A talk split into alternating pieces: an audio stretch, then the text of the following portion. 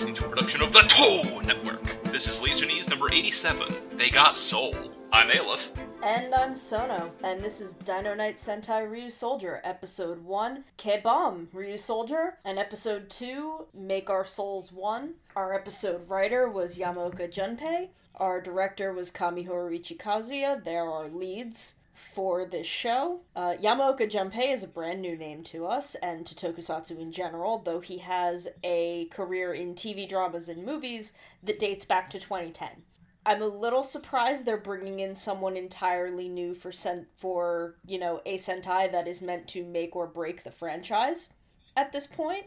But then again, looking outside their general writer pool has done them pretty well over on Rider, and Yamaoka seems to have a really interesting writing style, and he doesn't seem to be afraid to take chances to make a good story, and even on what is for Super Sentai a very safe premise, he's doing some very interesting things. Yeah, he is. It's. And we'll get into that. Sorry. Go on.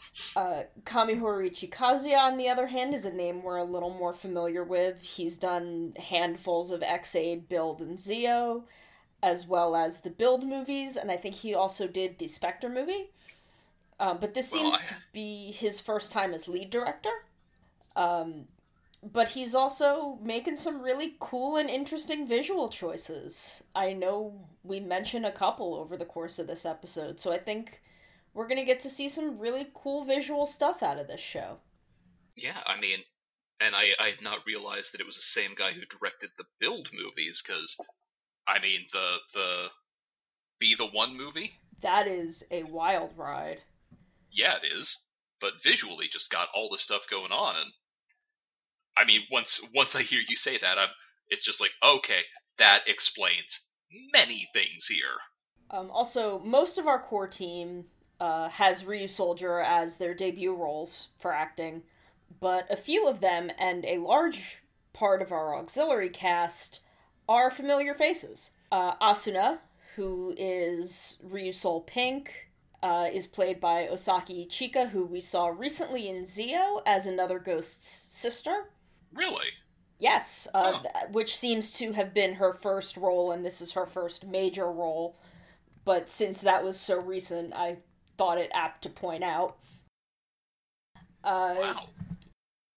Kishida Tatsuya, who plays uh, Ryusoul Black, has not been introduced yet, but I'm gonna bring him up anyway.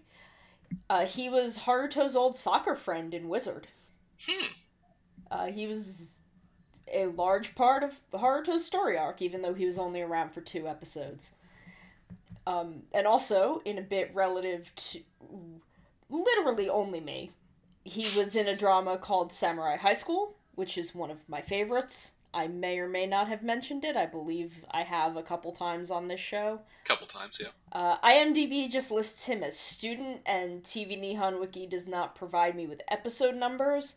So after checking my old live blog, I think he is just one of the students that's in the main character's class. I think I did find him, but also that show is from exactly 10 years ago, so he looked kind of different, so I'm not sure if that's him. Kikawada Masaya, who is Dad Red, Red Mentor, whatever those three don't have names. I'm calling him Dad Red. He was Motoki in PGSM, uh, Mamoru's best friend, and also Uh, PGSM being uh, Pretty Guardian, Guardian Sailor, Sailor Moon. Moon. Yes. Okay. Um, and also Hongo Takeshi in uh, Kamen Rider: The First and the Next. You know, I thought he looked familiar, but I could not place him. Okay, cool, all right. Uh, I'm glad he's in something where I it's where I feel like he actually has a role that's his own. You know, rel- short as it was here. uh, Dad Blue, uh, Shibue Joji is Kamen Rider Ibuki. Oh, and also Mamoru Tuxedo Mask in Pretty Guardian Sailor Moon. Hmm. Uh, and then Sawai Miyu, Mom Pink, was Usagi in Pretty Guardian Sailor Moon, and also, Okay, so- uh, so is this all just a big old pretty like the the previous generation are all Sailor Moon people? they sure are. That's amazing. I'm sorry, you were you were going on. I just Um, she was also in Wizard as common the Green Kamen Rider Mage's wife, who had the Green Kamen Rider Mage was Todoroki, and here she's hanging out with Ibuki. So that's a fun connection. Um, she was also in episode 42 of Kamen Rider Ex-Aid as the mother of that boy when everyone was getting the game virus and Nico decided she wanted to be a nurse. She was that lady. oh wow, Uh, that's intense.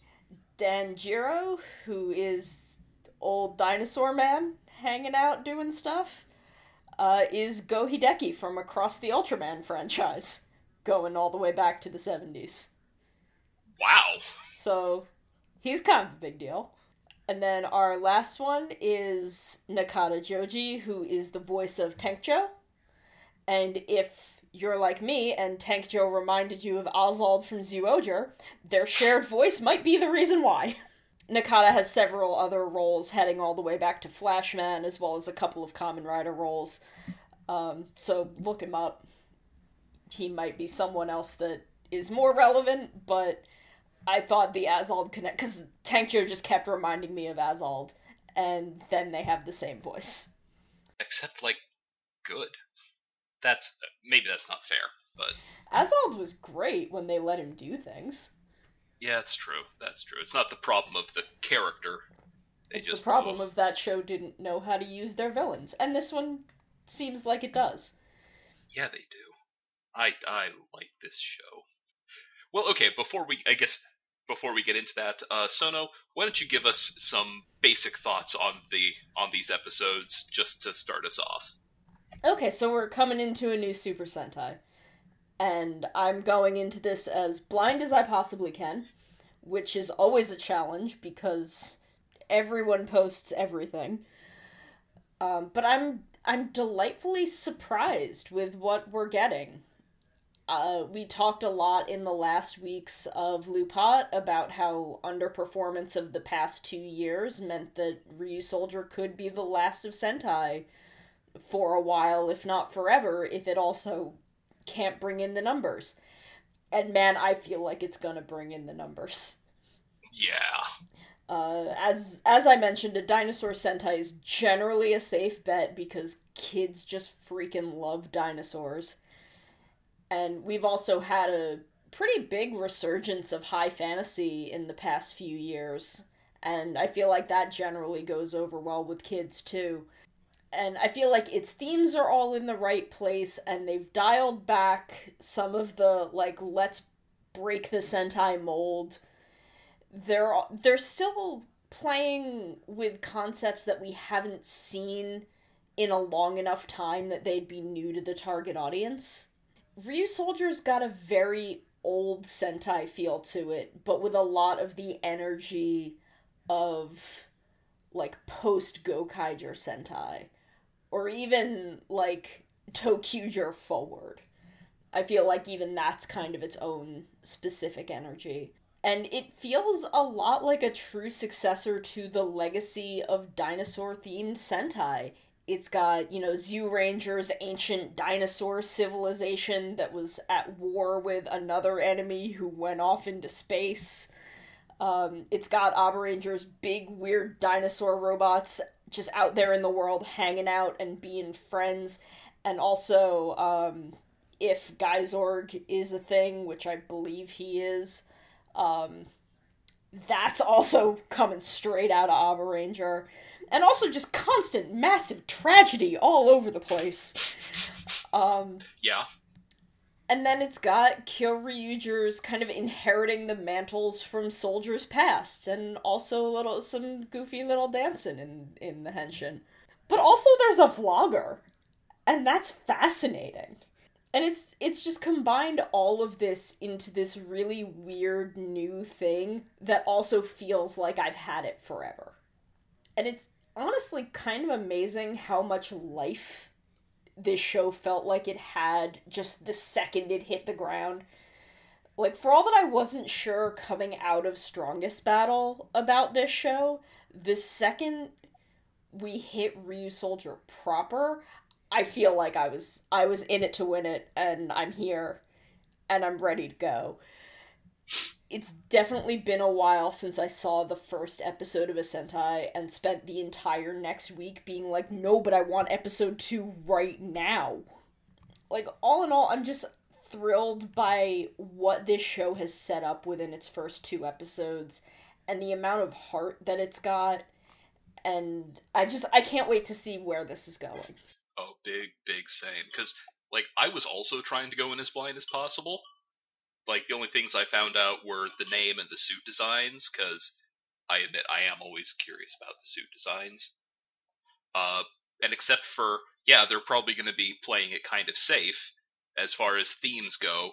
I was also flying blind because, I mean, like, it's not like knowing any of the things would have made any of the stuff that happened here feel more interesting unless they told you straight up, oh yeah, by the way, their mentor figures are gonna die in the first episode, and if they did say that, that was a bad move on their part. I hope instead they spent a whole bunch of time like, yes, and they're very and they care a whole bunch about their their young charges, and they are gonna have lots of adventures, so that when this when episode one happens, you're like, what? Because uh, that's the only way it would be better. Would be if you expected them to stick around. I, well, I feel like this guy watched the first two episodes of Magiranger and is like, okay, hold my glass. Yeah. Which, look, I I like a little, hey, hold my beer. Or glass, or as the case may be. Because, uh, yeah, that's a good way to do it. But uh, a thing I picked up that, that I, I heard you mention happening in Kyoryuger, but I hadn't seen Kyoryuger, so I didn't see it coming, was that the theme that at least I started picking up on in these first couple episodes was also one of the core themes in Ninninger, which is the idea that the kids today shouldn't feel beholden to doing what their parents or grandparents or whoever did, but it should instead forge their own path in a way that holds to the spirit of what came before, but which is nonetheless fundamentally their own. Um, and maybe it's a bit early to talk about that, but I just saw the potential for it, and and as we'll discuss in a minute or two, they just cleared away the forces which would have kept our heroes steeped in the old ways, even as they kind of create a moral necessity for them not to stray too far away from them, even if they wanted to, because I mean, their their mentors are looking down on them from heaven, and you can't really spit in their eye because they did die protecting you, and also you love them. So, anyway, I just um, we're gonna get into more of the specifics as we go on. It's but very... I, I'm also really excited. It's a very. It's not an uncommon Sentai motif, but it's one that you only get every like six or seven years. Yeah, and I've only been in Sentai for about that long, so like I only ever really saw it in Ninninger. And it's it's a little really bit of Magiranger. It's a little Yeah, bit but- Magiranger. Little bit. Um, a, li- a little bit Geki Ranger once you hit a certain point in Geki Ranger. Never hit that um, point. It, it's it's a it's part of Endgame Geki Ranger. Good. As it should be, because given the, the themes involved, yeah. So the setup it's uh so there's it it every now and then it kind of comes around but it's definitely a lot more prominent here Yeah, than it is is in a lot of the other examples. yeah, it doesn't feel like they could get away from it. Because how are you not gonna every few episodes be like, yeah, uh, I hope that I'm doing this in a way that would make my mentor proud. Because that that seems like that would be the thing I would want to do anyway. Um, but anyway, uh, again, we're going to get into the specifics in a second here, but I just want to say that I'm also super excited, especially since with the writing and visual style we're working with here, it, it feels fresh and new, even though on paper nothing new is happening. Which, like, I I like when people can make that happen. Um, not to mention they find a way to put together a real neat looking robot. but uh, we're gonna get into the specifics of that sort of thing in a sec. But first, we're just gonna get our problems and nitpicks out of the way because we like to do that, and it's it's nice to address any hashtag problematic stuff going on. So Sono, why don't you start us off? Okay, so this is not necessarily bad, and I don't think it's bad within the context of Ryusoulger, but the entire reason I'm bringing it up is bad, so this feels like the section to talk about it just because as it happened, it was kind of this experience that I had to work through. Um, because Ui's initial filming is within Aokigahara. When we Oh. first see her out in the woods, that is where she is. Oh wow, I'm glad I did not know that. Yikes. Okay. Um, a little background. Aokigahara is a forest on the northwest side of Mount Fuji. It is incredibly dense, and being on Mount Fuji, there is lava beneath it. The ground is volcanic, so it absorbs the it absorbs sound. And while there are caves on the western edge of Aokigahara that are actually uh, fairly popular tourist sites and sites for school field trips, the forest itself is well known as one of the world's most prevalent sites for suicide due to the forest being very, very dense and it's very easy to just get in and get in deep to the point where it's very hard to be found. Um, and in January of 2018, YouTuber and all around general garbage human being Logan Paul posted a video of a trip to Japan that included a hike through Aokigahara, specifically to, and please note my very heavy air quotes, look for bodies in the suicide forest. That included footage of he and his team finding the remains of a victim and reacting very insensitively. I'm not going to speak further about this ordeal, as my phrasing has probably made it clear where I stand on the issue, but I provide all of this entirely for context as to, you know, I see that sign and suddenly I've got a thing that I've got to work through mentally because Ui 2 is a vlogger and seeing it cut to a sign that made it clear she was out vlogging in Aokigahara just filled me with dread.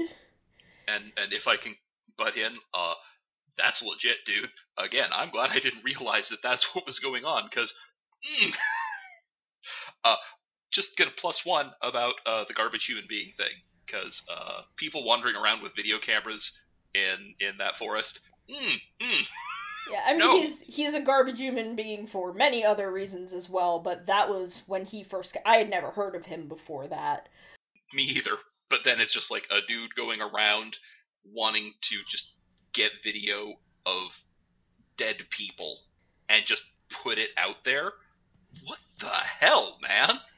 Yeah, I mean, thankfully, the joke within the show has absolutely nothing to do with any of this context that I've set up. And instead, the joke is Ui says she has traveled to the Amazon, and instead, she's just at Mount Fuji. And that's the joke. And it also.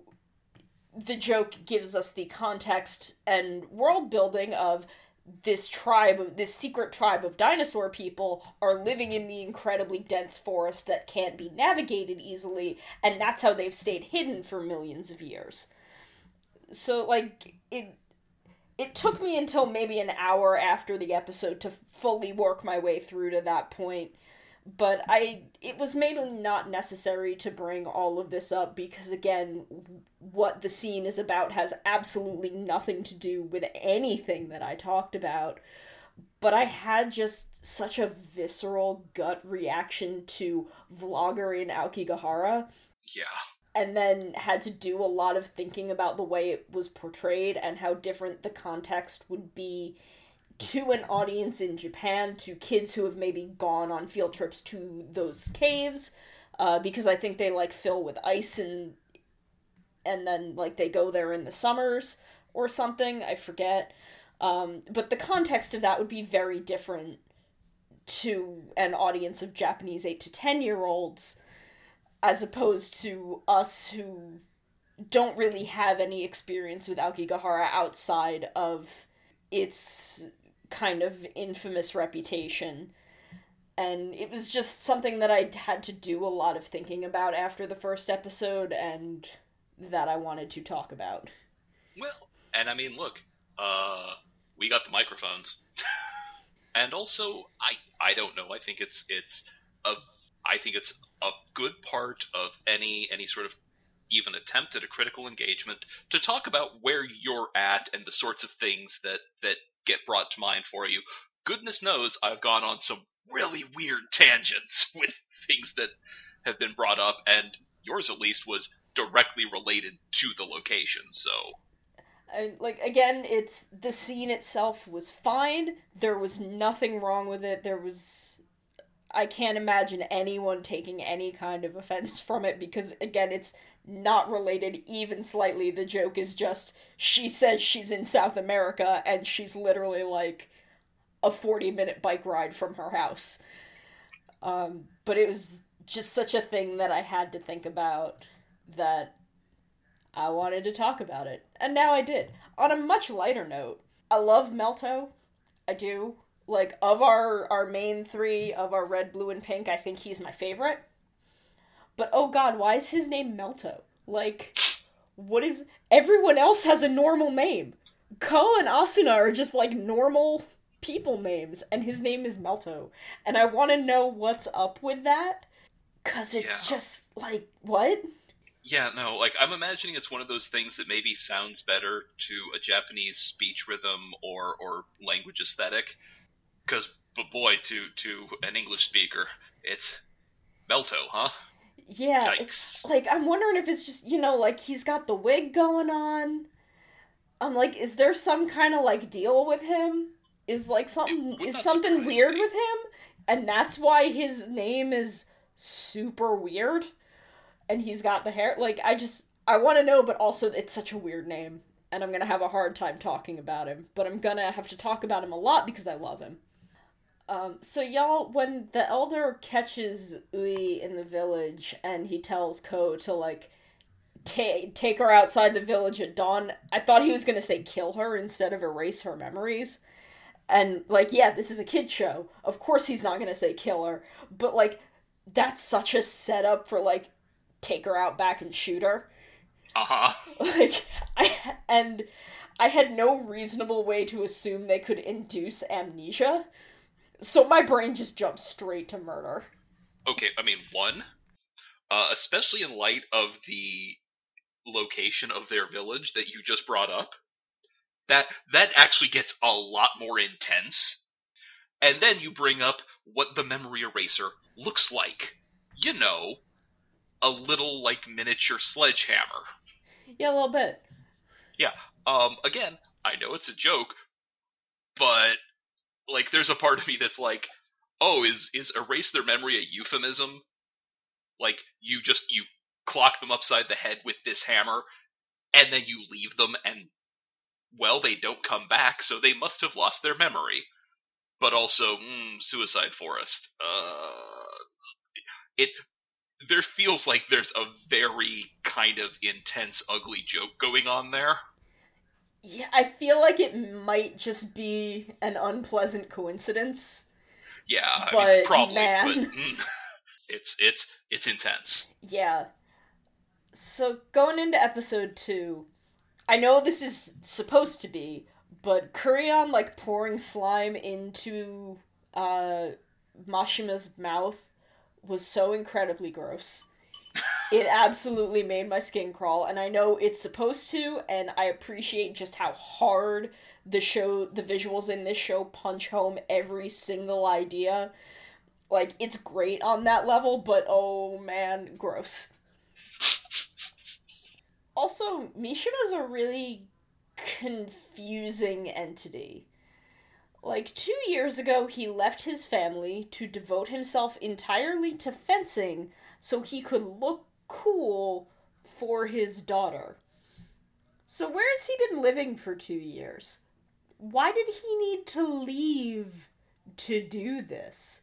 Wouldn't working hard to be the best at fencing where his daughter could see him doing it be a good example for her to like work hard and not give up on the things she wants why is his wife not mad at him about this why does no one at all seem to think that this was maybe just a little bit messed up?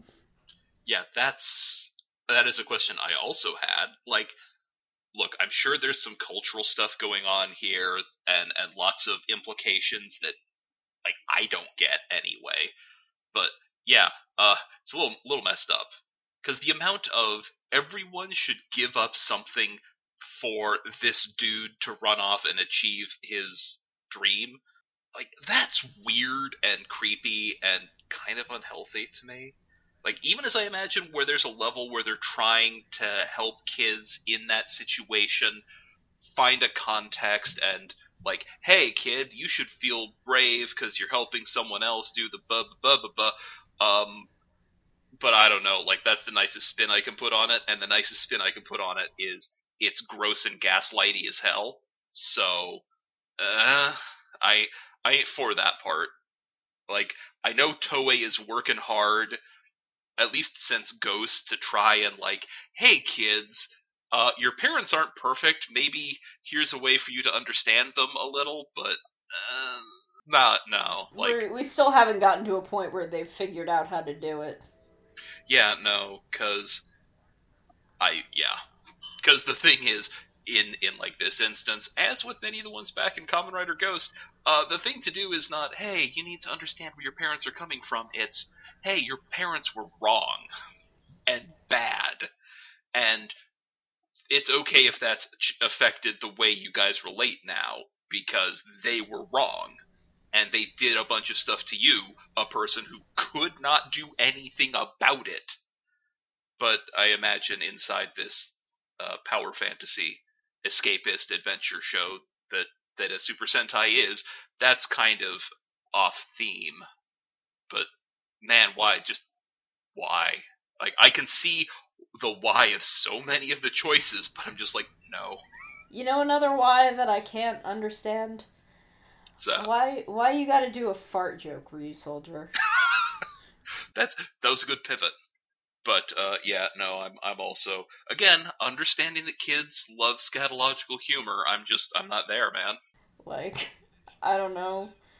Why you gotta do a? F- At least you know they don't bring it up in the ending theme the way Kyoryuger did. But like, why you gotta do Oh, a really? fart joke? Oh yeah, well it's they name off all the dinosaurs in the in the Kyoryuger ending, so you know they name the battery that has the fart the fart power, and I'm There's a- like, Battery that has a fart power, huh?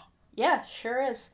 It's like this. You got the little night key thing that's got the fart power. You got the battery that's got the fart power. But at least you know. Hopefully, I don't know. Hopefully, I can just make a habit forget it it. ever happened. Anyway, but that's that's just sort of the the the problems and nitpicks and like weird bits of moral outrage from us. Um, I, okay, actually, not weird, not weird. I feel like the things we're annoyed, like the things we we've got problems with, are pretty fair. Like Just, I say, know, weird. questions. Yeah, like, hmm, I disagree with this. Anyway, but let's get on to the stuff we did like because uh, this is this is a real good first two episodes of Sentai. Yeah, it was. Okay, so the very first thing that hits me in this show, from just the the first second, the first fade up from black, is that the music in this show is incredible. It feels like a ton of thought was put into what they wanted the soundscape of this show to be. Like just from that very first shot of the swords, like it, it's this close up on the swords, you can't even see the people, combined with the music, tells you the entire theme of this show. You know that it's like got you've got the dinosaur heads on the swords, and then you've got this kind of medieval music, and you're like, okay, knight theme, dinosaur theme, let's go. And that follows through across the first two episodes. It's this really consistent soundscape, and I know that sounds like it should be a no brainer and every show should have that, but You'd they think. don't. They don't, and it's hard to do, and for it to be so clear so immediately from the first second of the first episode and then remain consistent through the end of the second episode, that's so good.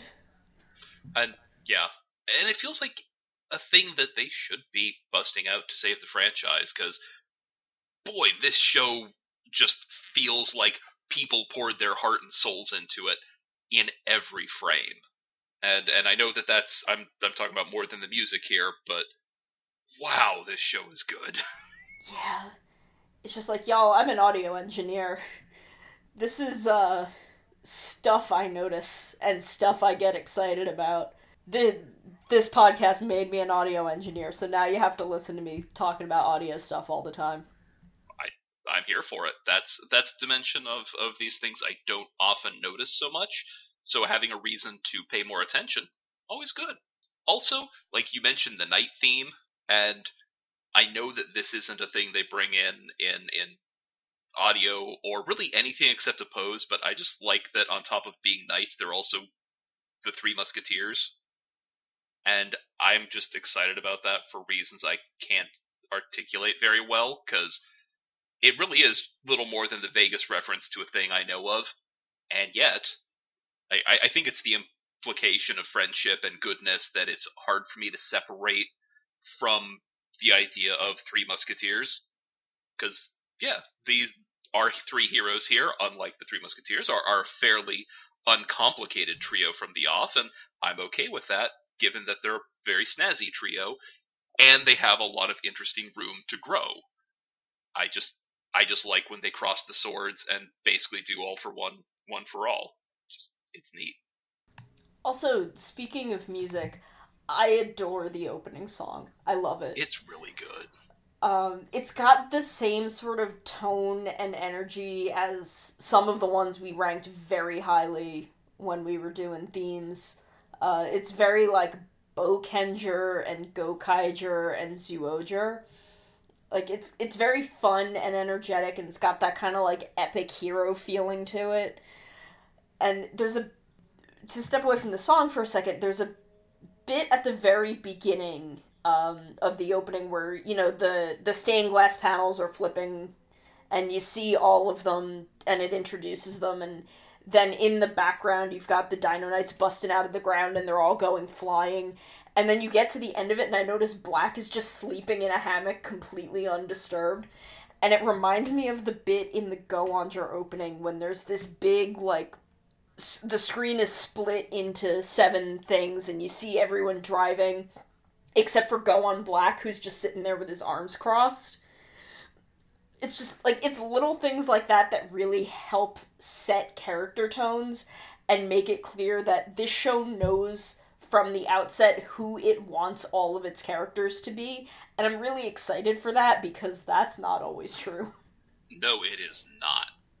I mean, because, like you're saying, the, the whole thing feels so together and fully formed out the gate in a way that, like, we've had a few years of things being kind of slow to start in that respect. Like, we're not really sure who anyone is from the off or if they will stay that person for very long. Uh, like Sakuya though I was pretty okay when Sakuya changed, but still. The, the feeling that we're not going to spend half the time waiting for the actual story to start or for it to keep going is very, very welcome. Also, the ending is very fun. I can be sort of back and forth on dance endings, but this one, uh, it reminds me a bit of Shinkenger or ToQger, though I'm not sure that qualifies as a dance ending, or Magiranger, and I know it's the same artist who sings the Magiranger ending, so maybe that's why. Um, I'm not sure if she also sings the Shinkenger ending because I don't remember it that well. Um, but it's not pushing super hard the way Kyurangers or Kyoryugers did, or even uh, Abarangers or Gekirangers because there's some of them that I'm really not fond of, but like I kind of like this song. I think it's cute. And it might become a little awkward at the mid and late points of the series when we've got a lot of really big, heavy stuff going down. But I feel like for the vast majority of episodes, it'll be a pretty nice transition out. Well, this is what you get when you have an ending dance, because it's always like, okay, and now everything is so dark, all is lost, everybody dance! But at the same time, yeah, like, at least this one feels like it'll, it's not going to be quite so jarring, because it, it feels like it has a little bit of a lead in, and boy, the, that extra fraction of a second can mean everything. Yeah. Just, because otherwise it just, it is, Menju Oger had that a lot. That was. Yeah. That was. Zyuohger was very weird. Yes, that's a very kind. That's a very kind way to put it. So I know I, I had my whole big thing at the top, um, but I love Ui, and I love that she's an adventure vlogger, and also who designed her logo and her little like intro jingle because it's great. I love it. Um, and you know, like I mentioned, I think it's really interesting that they're using a vlogger as our audience insert character. I would like to note that our lead writer, Yamaoka, was born in 1985, so he's roughly our age. And as such, I have some amount of trust in him to portray someone whose life was shaped by internet culture alongside people whose lives were not. But also, you know, I have a lot of curiosity as to how he's going to do it because he's of an age to have lived that transition, as are we. And Ui is clearly a comedic role, and a lot of her comedy comes out of this is the persona I play on the internet, and I want to post all of this to my vlog. But it doesn't inherently feel like the joke is at the expense of vloggers and YouTubers. It's not like the joke is that like she's a vlogger and what she's doing doesn't matter. It's just that th- the joke is she's just very excited about all of this because she wants to share it with people. And not that it's bad to do that, it's just she's very excited about it. Uh, like, it, it paints it in a very kind of a nice light. Um, I sure thought so. I think it's just like the the joke is, oh no, there's actually a secret thing here, and they don't want you filming it. Um, and she still wants to film it, and I I just kind of love the care that's been taken with Ui thus far in the first two episodes, and I'm really eager to see the kind of character she shapes into. Same, same. Because, like you say, she's pretty clearly the comic character, but it's it's not that LOL she's dumb and also bad thing that so often hack writers will use for a comedy character.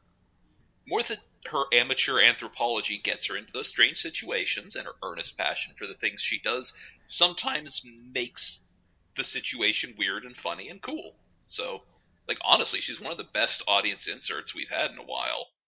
Though, I mean, come to think, we haven't really had an audience insert who wasn't one of the the main crew in about a minute, which feels weird in hindsight.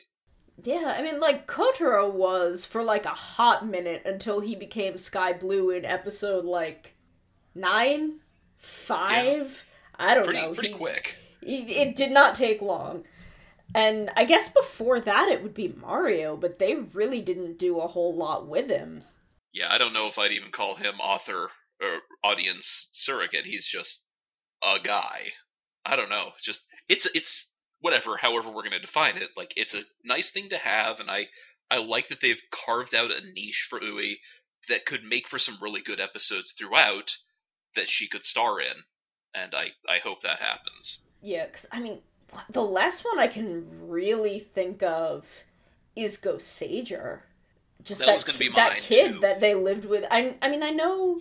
See, Go Busters also didn't do a whole lot with the base crew, and I think that the girl in the base crew was originally supposed to be that, and then they just didn't do it. So I think really the kid in Goseiger is maybe the last one that we've had for quite a while and Yeah. he got he got some really good episodes. So I'd love to see what they're gonna do with Ui. Also, I love the bit of Ko like popping out of the woods over her shoulder, being like, "Yo, what's this weird girl doing? It looks fun as heck," and then like instantly vanishing because his dinosaur dad was like, "Nope." And here's all the lore about why we're separated from normal humans and why you can't go out there and do that. Like, it's a moment that really helped one build the tone of the show and also really naturally give some exposition as to you know like why they're hidden and why they're not just out interacting with the normal world. And it's the way it's it also kind of gives a sense of the way the show is going to transition between the comedy of the show and the drama of the show. And I thought it was just really cute and well done and it flowed very well. It did. And and there's a lot of fun stuff going, you know, again, with the the hammer memory eraser, just like oof, still intense, but it it is kind-hearted and sweetly slapstick in a way that'll go back and forth without feeling too terribly off kilter, which is pretty impressive. But seeing as as we mentioned earlier that the writer did do well in an earlier episode uh, a mini series about Inspector Zenigata, uh, which means that you have to be able to go back and forth from ha ha sweet slapstick to things getting very serious indeed if you're going to write about Inspector Zenigata because that's all he does. And if you can't write slapstick going serious and back again, you can't write in Zenigata because if you just make him a toolbox, he's not Inspector Zenigata. And if you make him just serious business, he's not Inspector Zenigata. Anyway, uh, moving on. So, I love Kureon. Like, Tankjo is also really cool, but Kureon feels like Yamaoka looked at Luckyuro from Kyoryuger and thought, okay, this is cool, but what if he actually does some stuff and is legitimately evil instead of this kind of morally ambiguous figure? Like, she's just weird and creepy and enjoys making trouble, and I love her. Same, though, because that cool little mushroom kid just wants to wreck stuff, and I am here for it. Especially since, honestly, I dig on them using the relatively innocent seeming caprice of a child as a vector for being a full on villain. Because honestly, and especially for the the target demographic, that is way scarier than any scheming supervillain you could think of. Because man, that's that's a little kid. They'll just they'll make up a name and attach it to you, and you'll never be able to get rid of it. And it's gonna wreck your life, man. I mean, you know, again, for for your foreseeable future when you're like eight to ten. Other kids are scary as heck, and I just, I just like it. Also, it looks like we're gonna get six more kind of boss level uh, Druidons, who, based on that lineup, look like they might have some really neat designs. We see the silhouettes of all of them, and at least two of them are definitely ladies. So uh, don't let me down, Ryusoulger. Make them good. Because I'm actually kind of weirdly invested in this group of villains in a way that I haven't been maybe since ToQger. In fairness, like the ToQger villains are top notch. Oh yeah, and, they're and great. it doesn't hurt that, uh, as as you pointed out to me, that they have kind of a, a chess piece theme going on. So if nothing else, they got to have a queen and I look forward to the episode that we'll just call Yas Queen Slay. Because uh, something tells me, like when we get to the Queen, it, again, if we're going if we're going on chess, uh, that's what she do. Yeah, and it's just like I loved Dogranio in LuPat. Oh yeah. And I loved um Gauche and I loved Destra but I kind of just loved them all as their own individual things. Where here I kind of I love the concept of the villains. Where in, in LuPat the like this kind of evil monster mafia was a neat idea, but it never felt quite as cohesive as it could have. No. Not really and I think that was in part due to the fact that they were all kind of competing with each other to to take Dogranio's spot. Where here, the the the Druidons feel very cohesive. They feel very together. I can't imagine any of them really turning on each other. Like there, there's no real reason for them to. So I'm. Yeah, no, they're they're just here to take over. Like, There's Yeah, no, there's really no very- reason to have infighting. it's just a very interesting group of villains that again feel like very old Sentai villains. They feel like the Gaiark or the Questers or um, everyone from Infer-. It feels very much like that. And that's kind of a good feeling because I feel like we've gotten way too far away from that. Speaking of, it's really interesting that their name invokes druids and it's early enough that I can't quite suss out what I want to take away from that yet. Because uh, old old man Dino Dino Lord also felt a little bit druidy.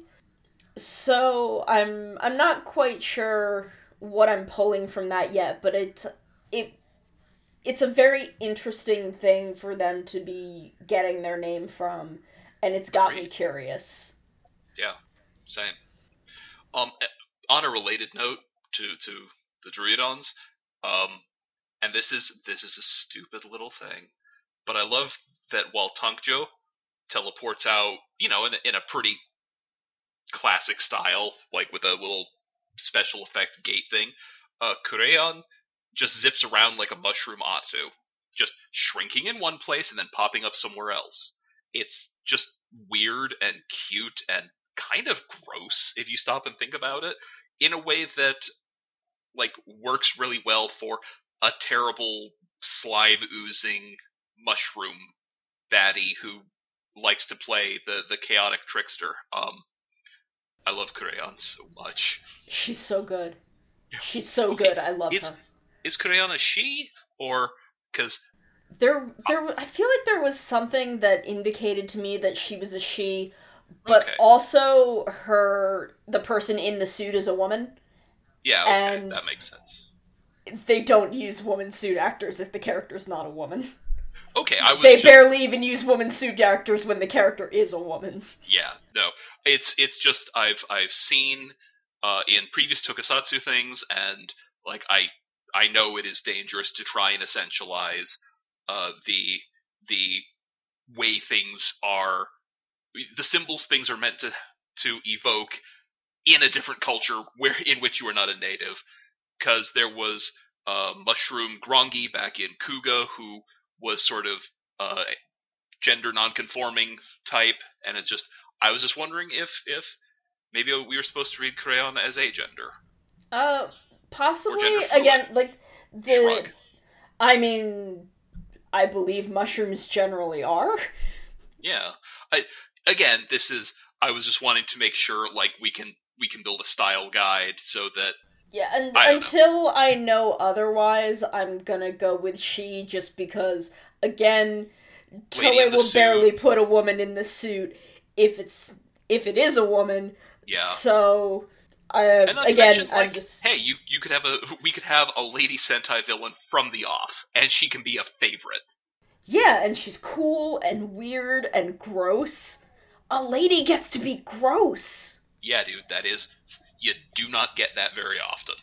Like I love it. She gets to be gross and weird and creepy. So I'm I'm gonna go with she for now. Okay, I just I wanted to put that out there because I I just wasn't sure. Uh, I I need to listen to her pronouns and hear what she uses. Um, also, speaking of, I didn't write this in the notes, but now that I've brought it up, um, Ui uses Atashi, which is very interesting.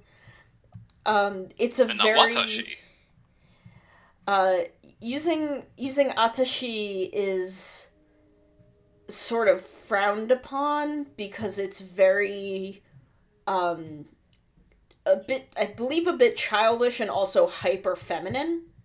hmm So I think again it's part of her playing into this persona that she's built for the internet. But I just thought it was very interesting for her to use this pronoun that's definitely uncommon and definitely kind of socially frowned upon. Interesting.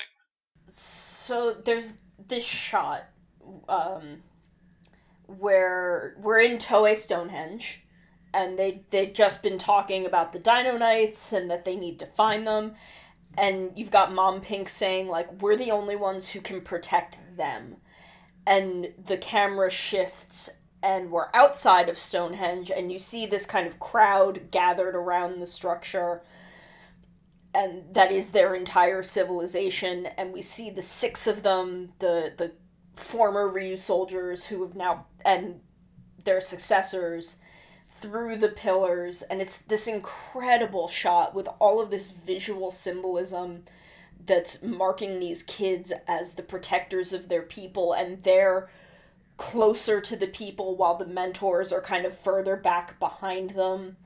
It's it's such a great shot. It really is. It's gorgeous. It's again this is uh Kami first lead directing role, but he's he's really racked up the practice in other shows yeah. and he he definitely knows his visual style. He I mean, knows again, the things he wants to portray and it's I'm so glad. Yeah, the, that Kamen Rider Build movie, mwah, it's gorgeous. So many if great we, shots and if we get a chance, we definitely need to do a Rider jump on Be the One. Be, that movie I'm, is so good. Yeah, it is. I'm here for it. Okay, so guys, guys, Pink strong. She's so strong. Pink strong. So she strong. Just, she just flings Ko into a mountain. Yeah, and just kicking up that little dust trail. Just like it, it just highlights that. Oh yeah, it's not even a thing. And She's like, just like y'all, Hadouken. He's gone.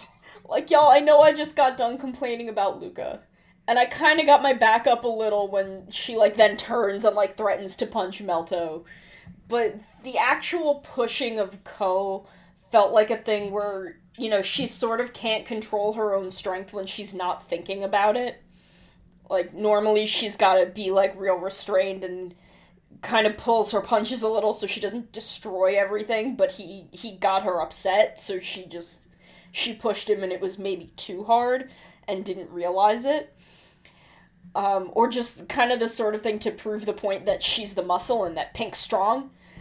It doesn't feel like this will be the ongoing joke of her character the way it was with Luca. Like, we'll see. If it is, then I can't imagine that I'm gonna be fond of it for all that long. But it's just, she's the one whose gimmick is strong, and I really love that. It's like, Luca's gimmick was, I threatened to punch my friends where Asuna's gimmick is strong. Like her her D and D class is barbarian. Yeah, and and okay, just sort of bounce off that. I was I got talking with my partner after the first episode because it was very exciting and a lot of cool things happened. Uh, and she was extra excited about Pink Strong because it's the first time in a while in Sentai that the power fantasy for the girl or the pink, because you know the pink is usually the most hyper feminine one, is it actually gets to be more than like the girl. It is more than being like, hey, I'm level headed, I'm like team mom, even though I'm as young or younger than everyone else on this crew. Why don't you all know how to act like people? Instead, like, she gets to be sweet and she gets to be kind and silly and supportive, which are all good traits and, and traits often uh, associated with the pink. And please do not get it twisted. I'm not saying those are bad traits, but it also tends not to make the character a power fantasy. Because like, hey, you know, you can, it's cool. You can be on the team. You can do some fights and blah blah blah blah. But it's not like, hey, guess what? If you're Asuna, if you if we go out and we're playing, like, there's no way the boys can say, yeah, but you know, you hit me and it didn't work. It's like, no, that's Asuna's thing. I have the sword, I hit you, you are cut in half, dude. Sorry, that's just how this goes. She hits you and it works too well. Yeah, exactly. Like, it is a power fantasy for the girls, and you don't see that a ton. No, and like now we've got that, and we've got Gross Mushroom Girl. Yeah. Like, man, get me in this. Yeah, the the girls can like. I like that. Yeah, guys can be cool main heroes or broody sword nerds. But again, how often does the lady get to be the best at wrecking stuff with her bare hands? Like, I feel like it's been since Boukenger, though I've missed a few in in the interim. So maybe. Uh, well, I mean, I mean Gekiranger. Um, okay, yeah, I didn't, yeah. Because man, the ladies in Gekiranger will destroy you without trying. Rock. Um, Go-Onger, Shinkenger, Goseiger. Mm, Moune was pretty good, but that wasn't like her gimmick. Yeah. Like there was also Agri who was just as good, if not better, than his sister. Um, so Goseiger, Gokaiger, Go Go Busters, Kyoto. Uh, I guess Sella. Yeah, yeah, I guess. I mean, it's not like they did a whole heck of a lot with it, and we're only on episode two here. We'll see how much they do with it here. Hmm. But I feel like there's Sella, and then you're going back to Gekiranger. Yeah. So like it's it's like I bet it feels really cool for like the girls who are just like, hey, Super Sentai, right on, I can be this girl, and I can just launch this dude into a mountain. Although I guess Kagura also, because her thing was she would imagine herself really, really, really strong and then destroy everyone. That's true. That's true. And she did just wreck Doggy Kruger like a couple weeks ago. That's true. That was that was beautiful. And see, these are all like the best Sentai that do this, except Zyuohger. But Sella was really good. Yeah. So, Yeah, okay. I can't believe I forgot Kagura, but it's it just it there haven't been a ton is the point. yeah. Like if you can name all the ones that there are, eh, there haven't been enough. Um, so I really appreciate that moment of, you know, the three mentors just walking through the woods, hanging out, being like, Are we sure our kids are ready? Nah, we've got great kids. They're kids, but they're great. We love them so much, they'll be fine. And, like, it's impressive how much they really get us to care for these three characters that we've known for literally 10 minutes so that they can rip our heart outs at the end of the episode. Yeah. Not even the end of the episode, it's like two minutes after. Yeah, it's yeah, it's after the after the the act break slash first commercial. Like, hey, what's up? Hope you didn't like having a heart. Because yeah, they're like out the gate.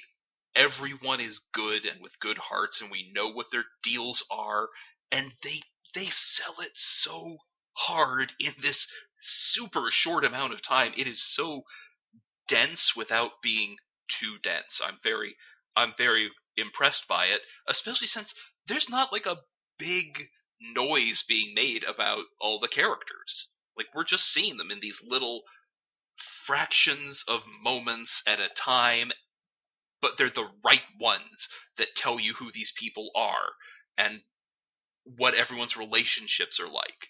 So the yeah, when you get just the little walk through the forest, like yeah, you know, I I do worry, but this is the right thing we're doing because they're ready. Like that's it's beautiful because you get those people. We've had a lot of Reds the past couple of years who've started on shaky ground. Oof, that's Like- an understatement. Like, a lot of them. Uh, M- most of them going back quite a ways. Um, and, you know, they've all grown into themselves, but we've had a series of Reds, generally with their particular Super Sentai as their breakout role, who couldn't quite hit their mark at the start of the show. Many of them got there by the end, but Ko hits that mark in episode one better than I could have expected. episode I- one, minute one. Yeah. Just I appreciate them holding him back from strongest battle to let episode one of Ryusoulger be when we first meet him because only knowing him in that moment, not having had, you know, several weeks to kind of ruminate on his actions in regards to, to something unrelated to his show, makes that moment where his master steps in front of him to take that hit and then collapses onto him. And like Ko is just screaming. Like that was heartbreaking. And then they one two punch it by cutting back to the others. And blue and pink grab melto and asuna and throw them out of the way only to be obliterated by the minosaur Like, that was gut wrenching and I didn't think Sentai still had the guts to pull such a bold move. Again, this is this is a dude who must have watched Magiranger and was like, "Hold my beer," Yep. because we haven't seen anything like that since then. And, you know, I give all three of our lead kids a lot of credit for really selling those moments, given how new all three of them are to acting and long form acting and TV acting. These three have really strong careers ahead of them. Yeah, they really do. And especially since, like, I don't know about you. I, I mean, okay, I'm, I'm one. I'm just am agreeing about their careers because yeah. But just to to go back to the bit where Blue and Pink uh were just you know obliterated. Just I There's kept ex- nothing left. Yeah, I kept expecting Dino Dad to intervene or for like the robots to pop up and like, haha, we already we were only pretending that your somehow already well established parental figures were dead by horrible monsters. We've we've saved them or something. But no, no, they're just they're just gone. I I swore out loud when Papa Blue and Mama Pink got vaporized because it was vicious. Same. Just like like I had to hit pause and just like you know expletive deleted here. Just a long side expletive because I mean, what do you say? Yeah. And honestly, like on top of the episode having those guts, because it got guts in spades, man. Such plentiful organs. It did a lot as far as being a great way to get someone who doesn't already know what Sentai is and what it does and what it's about on board with the whole idea with little trouble. Like if you watch this and you're like, hey, there's a whole series I could watch just marathon. Okay, if you weren't into Sentai before, this would be a great way to get someone in. Just here's the basic setup for what we do in this series and Sentai generally. And here are some character conflicts. Here's the monsters. Here's the robots. Go! Like, I, I loved LuPat's opening. Don't misunderstand me, but this one is one of the strongest and densest first episodes we've had since ToQger. Yeah, absolutely. Because it's just every like I, I, go back through every now and again just to watch the first episode of ToQger to be like, hey, what should how do you introduce a serialized story? Because ToQger and this, they do all the things you need to do. Who are the characters? What are their conf like how do they relate to each other? Who are the villains? What do they want? What are the toys? How do you play with the toys? What makes this Super Sentai different than the previous one you saw? Like it, it inside the franchise and in its own space, it explains everything you need to know. And I'm just, I'm really impressed. And on top of that, I also want to throw out that there's something in the way the Minosaurs and the giant robot are framed and filmed that constantly makes me think of Ultraman. I don't know if that's just me, especially since I don't like I we I didn't hear you mention uh Horoichi. Is that it? Yes. Yeah, I didn't hear you mention Horoichi working on Ultraman, but wow, there was a lot of Ultraman in there. Which, by the way, not a bad thing. I, I I'm not a massive Ultraman guy, but what I've seen was enjoyable, and they really know how to do a monster fight on Ultraman because that's that's all the show is. That's I mean that's not all it is. There's a lot of good sci-fi stuff, a lot of character stuff, but the gimmick is, hey, a dude gonna get big and he gonna fight a Godzilla, and that's what happens here. And it just they really know how to do a monster fight here. Like the the little details with uh, the robot bouncing off the side of a hill, just a little kickoff, and we zoom in on the feet, just pop pop, and then going into the next frame, it's Horoichi knows how to do a fight in Sentai, knows how to do some some tokusatsu fights, and I realize that that doesn't sound like it should be the praise that it is because it's like uh, hey, what's up? You know how to write a, when you're typing, you know how to write a word but a lot of people don't know how to do the frame of a of a tokusatsu fight scene in a way that's like, hey, what's up? This is a tokusatsu fight scene. Mostly because they're trying to make it look like either too realistic or or try to downplay the fact that yeah, okay, it's it's a dude in a monster suit fighting a dude in a robot suit. Uh, we don't want to to embarrass ourselves by taking it seriously. But this is just like no, hey, what's up? There's a dude in this monster suit. There's a dude in this robot suit. They go on a fight on this big old cardboard landscape. Ain't it cool? And the answer, of course, is yeah, yeah, it's way cool. Sorry, I just um, the direction in those fight scenes was sick, dude. There's a sincerity to this show. Yes. That I feel we have not properly had in a long time. Yeah, it feels like just a love of Super Sentai. Which, you know, seeing as this is the one that's trying to save Super Sentai, you'd want. But still. Also, I love that we've got kind of a long henshin which is fun and has the little dancing knight guys and so a couple weird. moments for the kids to get like really excited about the fight that's going to happen.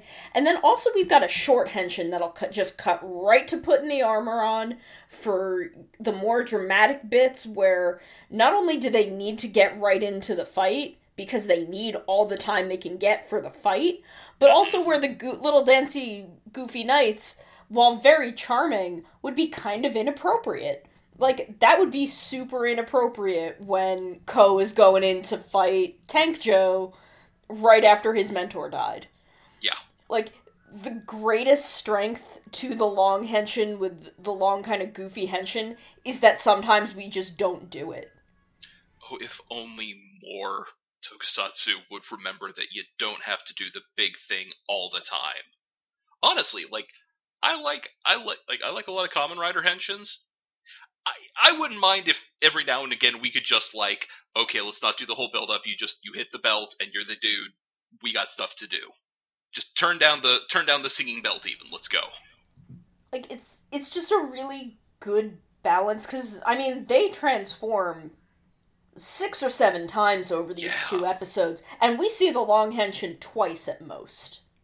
Like we only see those little dancing knight guys like twice and it's a it's a really good balance and again i feel like they looked at kyoryuger and thought this was a fun concept but let's take a second pass and try to improve it a little bit which is definitely what it needed because if the the three of them themselves don't have to dance you can sometimes just skip over the dancing where in kyoryuger they had to do the dance and Boy, that had to get real weird when stuff got intense. Yeah, no, that was the problem because you'd get these really intense fights late in the show, and then there, you know, you've got the whistles and you know the the carnival music, and they're doing the little dance, and I'm like, this is very inappropriate for what's going on.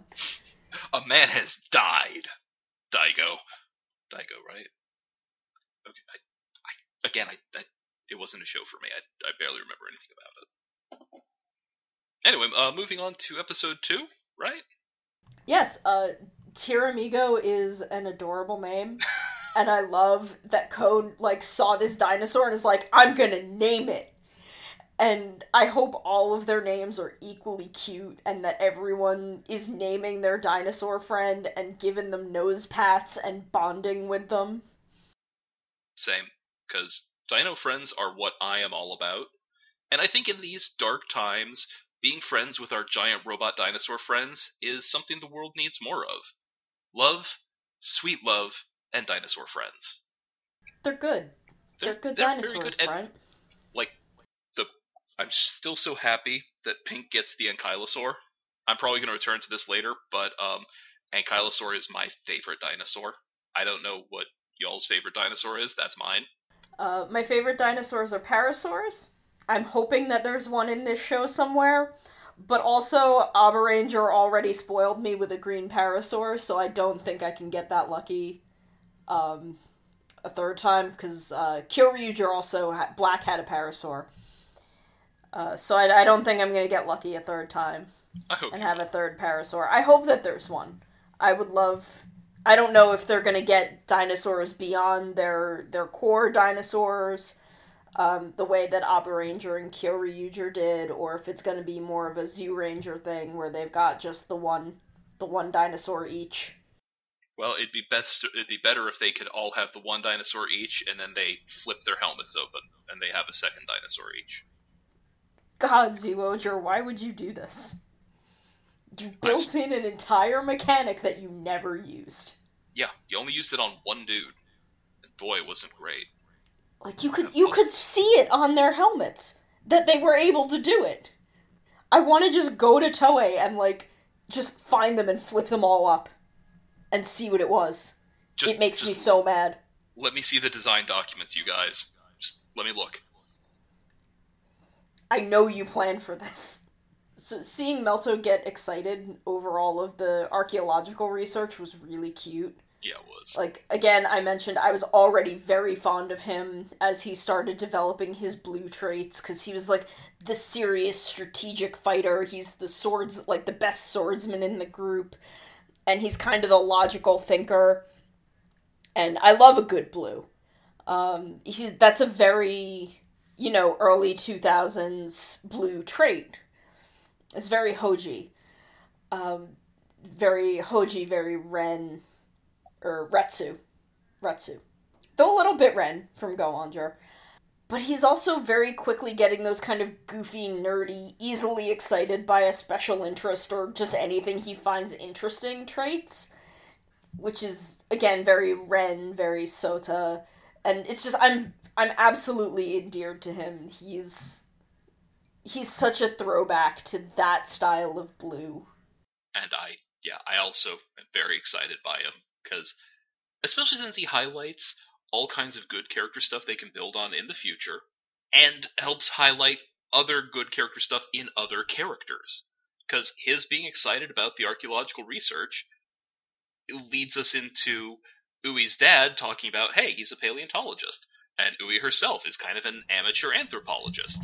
So having Melto be fascinated by archaeology and, and by extension paleontology creates all kinds of vectors for discussion of that oh so important scientific discipline and the scientific method in general, which um, I'm all about. And in a show aimed at young kids, I I think it's very good for us to introduce the scientific method as a, as a philosophical mode as early as possible. I'm not even a huge like oh only STEM matters, but hey, science is something everyone can appreciate.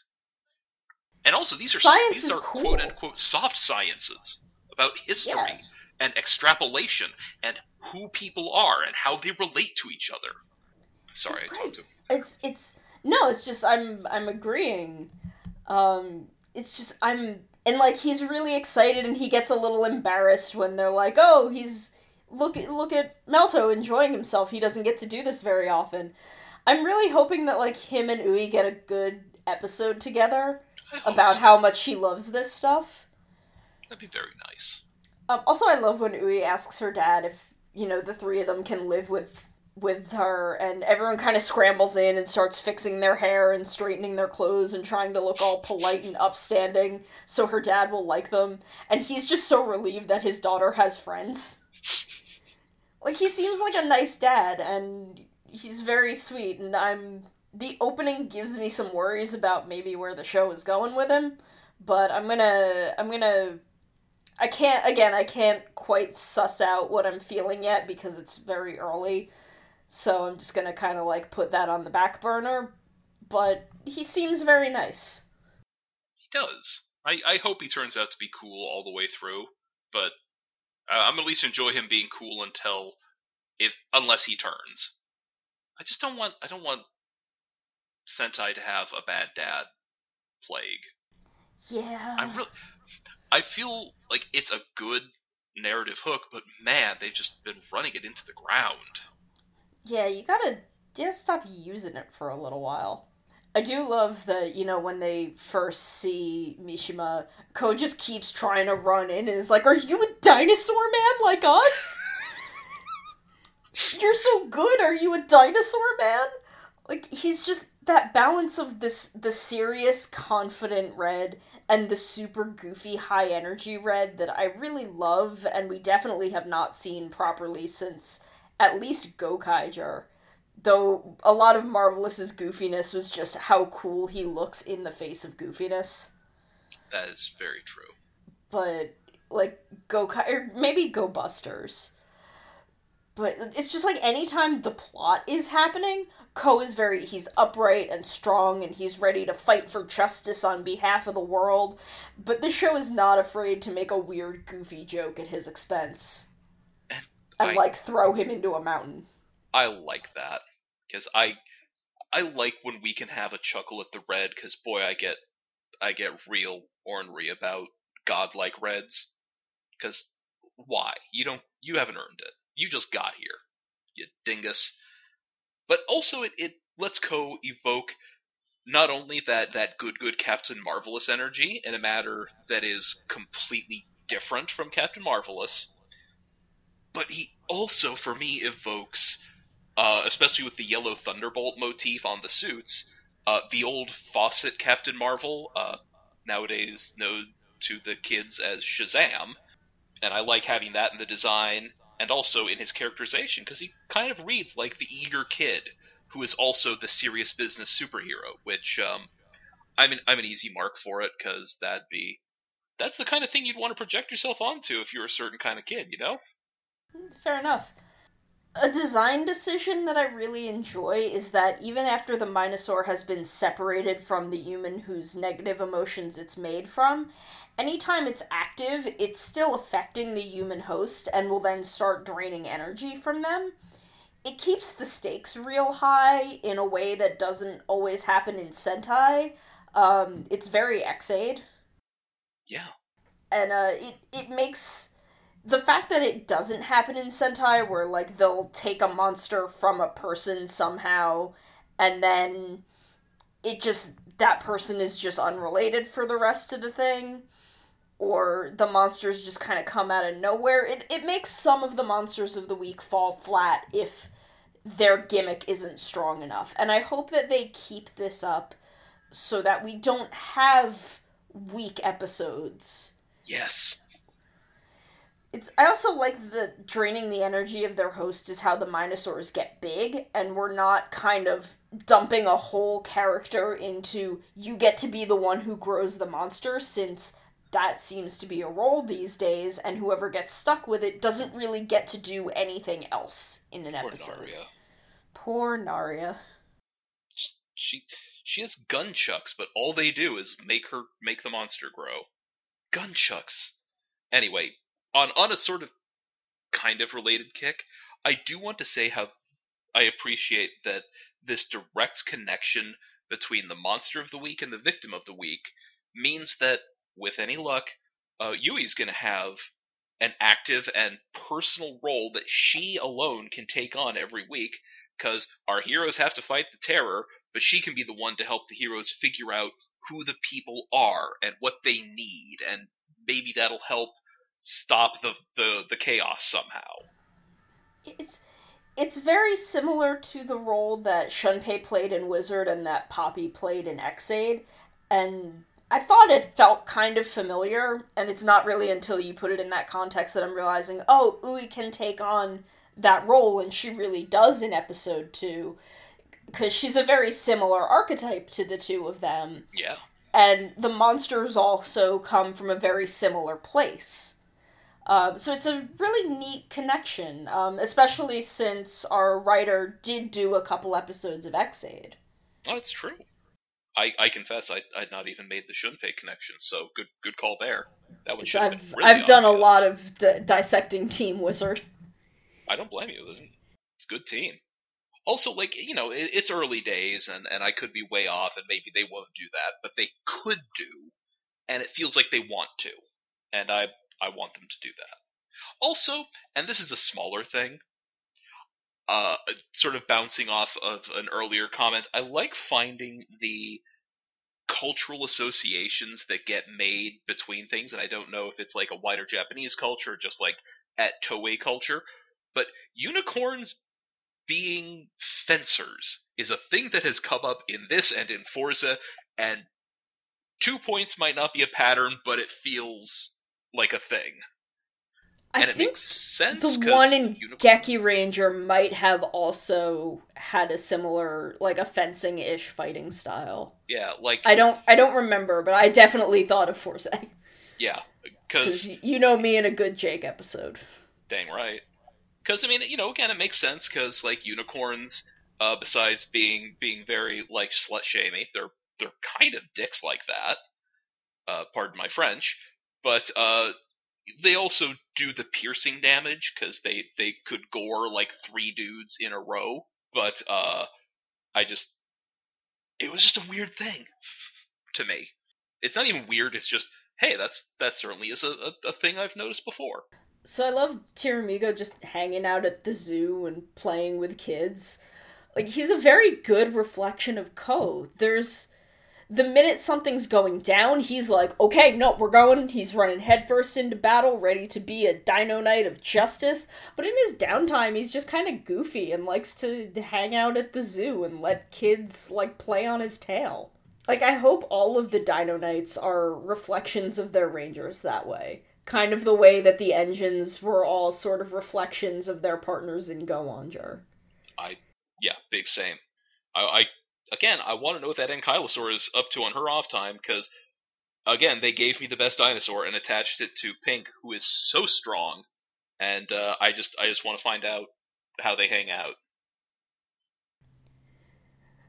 I gotta say, the robot designs aren't awful. They're not the best, but they're still pretty good. I mean, like I there, I kept thinking of the Gekiranger one because, like, I mean, Geki, that's that's a bar that's hard to reach. yeah, Gekiranger, but it's it's mostly just that this thing can move almost as good as the Gekiranger one could.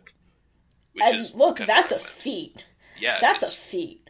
Um, like Kishiryu O on his own is actually pretty good. Like when it's just Tyramigo being the robot, like that's a pretty good robot. And I'm a little disappointed that this robot is another red is the core of the robot and everything else just kind of sticks on there. But I think the kind of Lego connector bits to swap around where all the parts go is a really neat gimmick. And they do some really cool stuff with it in episode 2, like where he's moving the little drills around, and then he sticks the tail on the arm to use it as a whip. And then, you know, he pulls all the little weapons off and connects them into a big weapon. Like, I hope we see more neat ways to play with this toy, because it's definitely the most creative gimmick we've had in a long while. And I'm wondering if that has to do with the partnership with Hasbro now that they've got Power Rangers. I was thinking the same thing because it does feel like suddenly they know how to design a toy that looks cool again.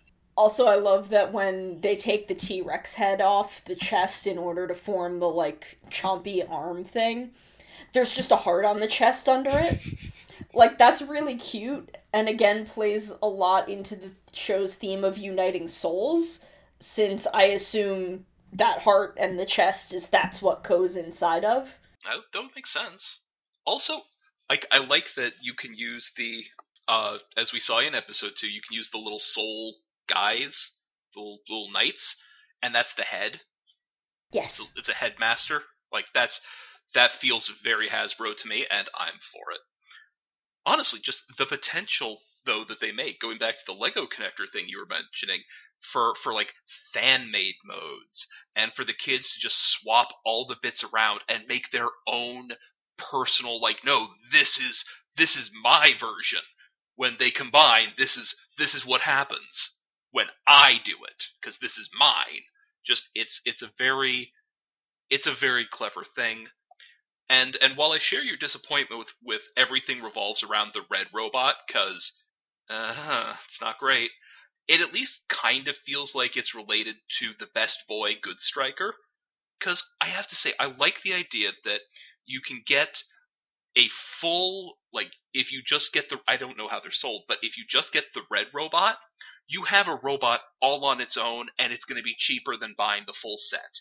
And then slowly but surely you can save up your pocket money or beg your parents or, or however and get the additional pieces that you want and add bits as you go. It's it's a good way for them to keep admittingly extracting cash out of the kids and the parents, but I have and I do have a lot of mixed feelings about that, but on on like an engineering level and a marketing level and uh get these get like the red robot into the hands of as many kids as possible, that's really good. It's clever. And okay, um just on top of a thing, on top of there being cool looking robots, uh I also want to throw out how excited I am for the Ryusoulgers themselves to throw down with the monster outside of the robot, and it's not like the most effective, but it's also not not effective. Like just just something about the possibility that we might get further into the series and have more of those shots where someone gets thrown into a friggin' skyscraper and has to run back out to attack the Minosaur. Like that's very exciting to me. That's some exciting uh, Super Sentai action. Just just the bit where like Melto does something to like hold it still and Ko is jumping down on it and then Asuna punches it in the foot. She just gets she I love one, I love that there's a little like beefy knight thing. I love that there's a beefy soul and then Asuna's got it and she just gets giant arms and she Yeah, used her giant arms to punch the giant monster in the leg. hmm It's great. I love that. I want to see more of that. Like again, they're they're good robots. I'm also okay if like they want to just swarm over the robots, uh, Shadow of the Colossus style, and just punch them in the face until they stop. Just it's good. Um, I think that was it for for like my big thoughts. Uh yeah. No, I think that uh that brings us to the end. Yeah. Uh, so final thoughts, Sono. Sentai is saved. Yeah, and how like like okay it could go downhill really far from here i hope it doesn't doesn't seem likely it could do but wow what an opening It's just like kids are gonna I I watched this, I watched episode one and I'm like, kids are gonna eat this up. oh yeah And they are. The toys that were released at show launch were within the top five of sales that week, with one of them reaching number two. I forget which one. I assume it's probably like the the little knight duties. Um, Still, it's just like, if dang if they keep up with how fun the show is and you know they really keep putting their whole effort into it i think it'll really reinvigorate sentai. They've broken out some creative gimmicks and paired it with a talented writer and a great director who all seem to know what they want this show to be and who they want these characters to be and i really hope it pays off oh big same big same i'm yeah yeah yeah well do we have any other final final thoughts because other green than and just black next week yeah and I'm hype. I'm gonna meet my boys. and I love them. A, a decent yeah like i i don't see any reason not to be excited ah it's it's a good feeling It's a very good, good feeling. I love. I'm already in love with this show. I'm Yeah. so excited for more. I'm so excited to keep talking about it. That's that also very good feeling. Uh, so then, for Laser Knees and the rest of the Toe Network, I'm Aleph, And I'm Sona. and don't get kicked by a horse and die.